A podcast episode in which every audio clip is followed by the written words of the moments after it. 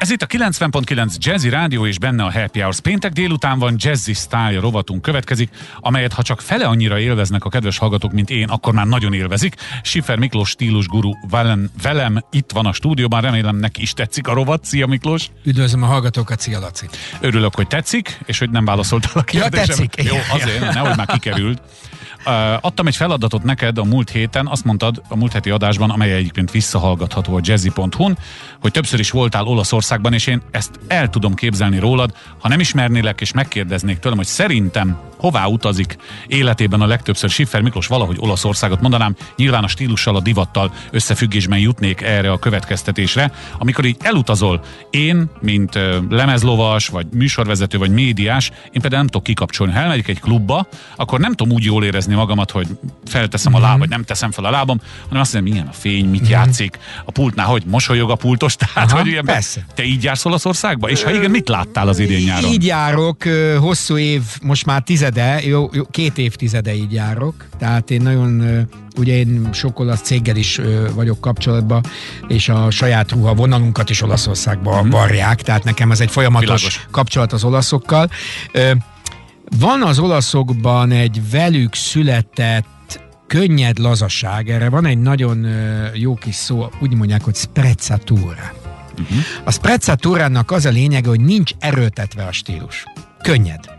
És amit nagyon szeretek bennük, hogy megállsz az autogrillbe, bemész egy ilyen autogrill kávézóba, hogy átlépem a határt, Szlovénia, tisztelve aranyos, kedves ország nekem, se hideg, se meleg, főleg az autópálya mentén, igen. És ott mindig rossz az idő, de örülök, amikor átlépek Olaszország, és bemegyek az első autogrillbe. És akkor az az érzés, ami ott megfog, hogy az egyik férfi az egy Maseratiból szállt ki, a másik egy szállítóautós kamionos. És egy pultnál állnak, és abszolút jól érzik magukat egymással. Nekem, én ezt szeretem Olaszországban. Ez nem minden országban van így. Hát van, ahol sokkal jobban játsz a Maserati is. És stílusa van a kamionosnak is a maga módján, és persze stílusa van a Maseratisnak is a maga módján. Az olasz embernek a stílusos tárgyak meghatározzák az életét. Ez legyen óra, cipő, ruha, hova utazik, miért, mit eszik, mit iszik, miért issza azt, miért eszi azt. Ilyen van például a kávé körül, ugye? Na. Hogy cappuccinót csak délig iszunk, és délután már nem iszunk cappuccinót. Most már megengedőbbek az olaszok. Régebben, ha az ember délután, vagy mondjuk vacsora után oda merészkedett, hogy meleg tejet rendelt, egyébként gondolj ebbe bele, hogy ez milyen, tehát emésztésileg, akkor néha úgy tette le a pincét, hogy a desszert. Mert hogy ennek semmi köze a kávéhoz, tehát hogy ők ristrettót isznak vacsorához. Egyébként én ristretto szerelmes vagyok, és Olaszországban nem állandóan ristrettókat tesztelem, hogy melyik a legkrémesebb. Nem akarom megkerülni a stílus, de hát ez is a stílus lényege.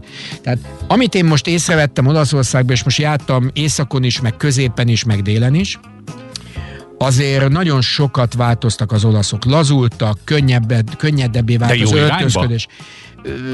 Még eset nem akarom minősíteni, hanem azt gondolom, hogy a casual életszemlélet, amiről itt a műsorban is sokat beszélgetünk, önálluk is azért sokkal erősebben látszik, mondjuk látszott 10 évvel ezelőtt. Tehát 10 évvel ezelőtt Milánó belvárosába egy kedd délután nyáron tud meleg lenni, tehát nem csak Pesten van meleg, 10 férfiből 8 volt öltönybe.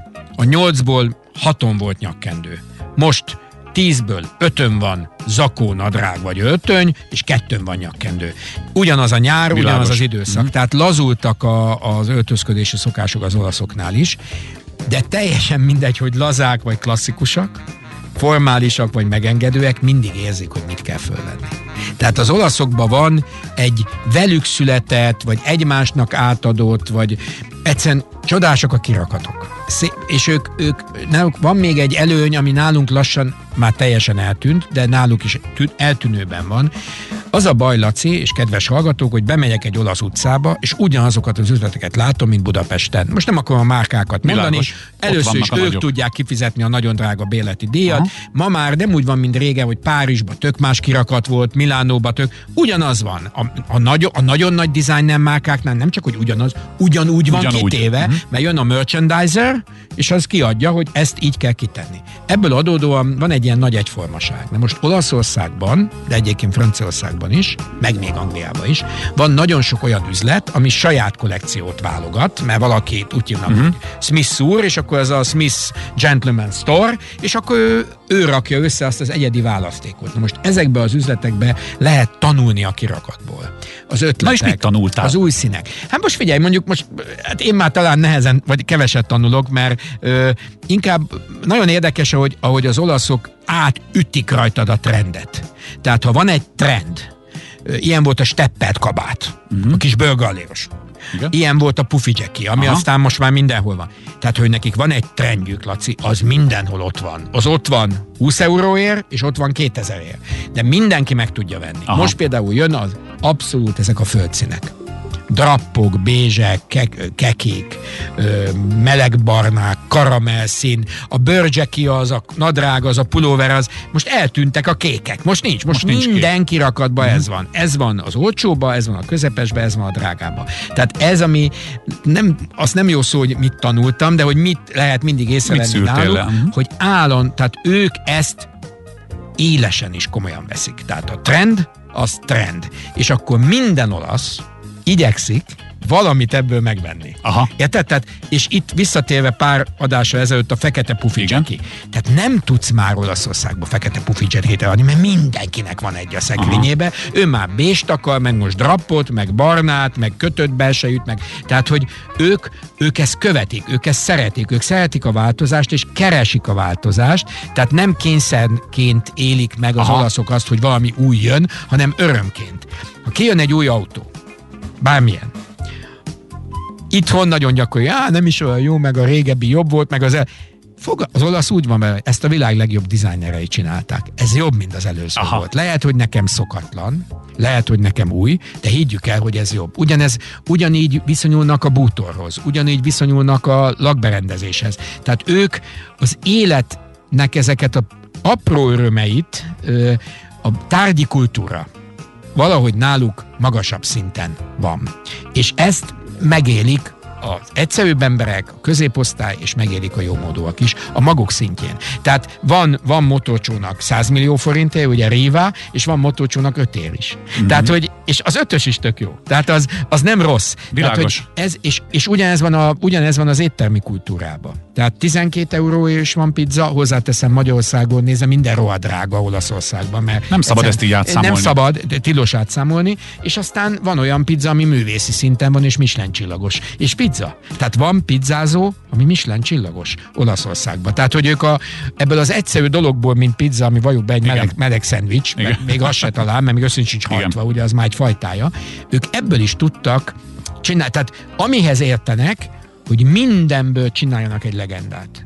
Az olívaolajból, a paprikából, a fűszerből, a pufidzsekiből, ők legenda képzésbe zseniálisak, és még valami, nekik azonnal elhisszük. Hitelesek, mert ott volt valóban, és ki van írva egy Márkéze, nem tudom kinek a neve, 1724, és valóban ott egy kastély, és az 1724-ben állt. Tehát egy teljesen más hátterű és történelmi ország. Ugye nagyon sokrétű, nagyon sokfajta, nagyon teljesen más észak és dél. Róma megint egy ilyen nyitott múzeum. Miklós, nem találod a pontot, amikor Olaszországról kell beszélni. Nem, mert nagyon izgalmas terület. Nem akarok kicsúszni az adásból, úgyhogy ne viccelj már, át fogjuk vinni ezt a jövő hétre, mert ahogy a kedves hallgatók tapasztalhatták az elmúlt percben, én nem nagyon jutottam szóhoz. Nem mintha ez az én dolgom lenne, de amikor valószínűleg Schiffer Miklóst Olaszországról kérdezik, akkor nagyjából 3 napot kell ráhagyni, hogy mindent elmondjon. Elnézést. Van 2 kérdés, ami bennem maradt. Az egyik, és ezen akkor van egy heted, hogy ezt összeszed, hogy azt mondtad, hogy az olaszok mindent azonnal, meg mindenki. De lehetséges, hogy belét tudok kötni, aztán lehet, hogy nem, mert úgy gondolom, hogy akik a legnagyobb veszélyben vannak a világon mindenhol, az uniformizálódás terén, azok a fiatalok. Vajon a fiatal olaszok is úgy olyanok-e, mint a 40-es, 50-es olaszok? Vagy ott már náluk minden, ugyanaz a sneaker van, mint itt, meg stb. Ezt gondold végig, meg ha még maradt Olaszország élmény, és mivel ez egy stílus rovat, tényleg a kávétól a fagylaltól át mindenről beszéltünk, meg a pizzáról is, úgyhogy újabb feladat, jövő héten folytatjuk.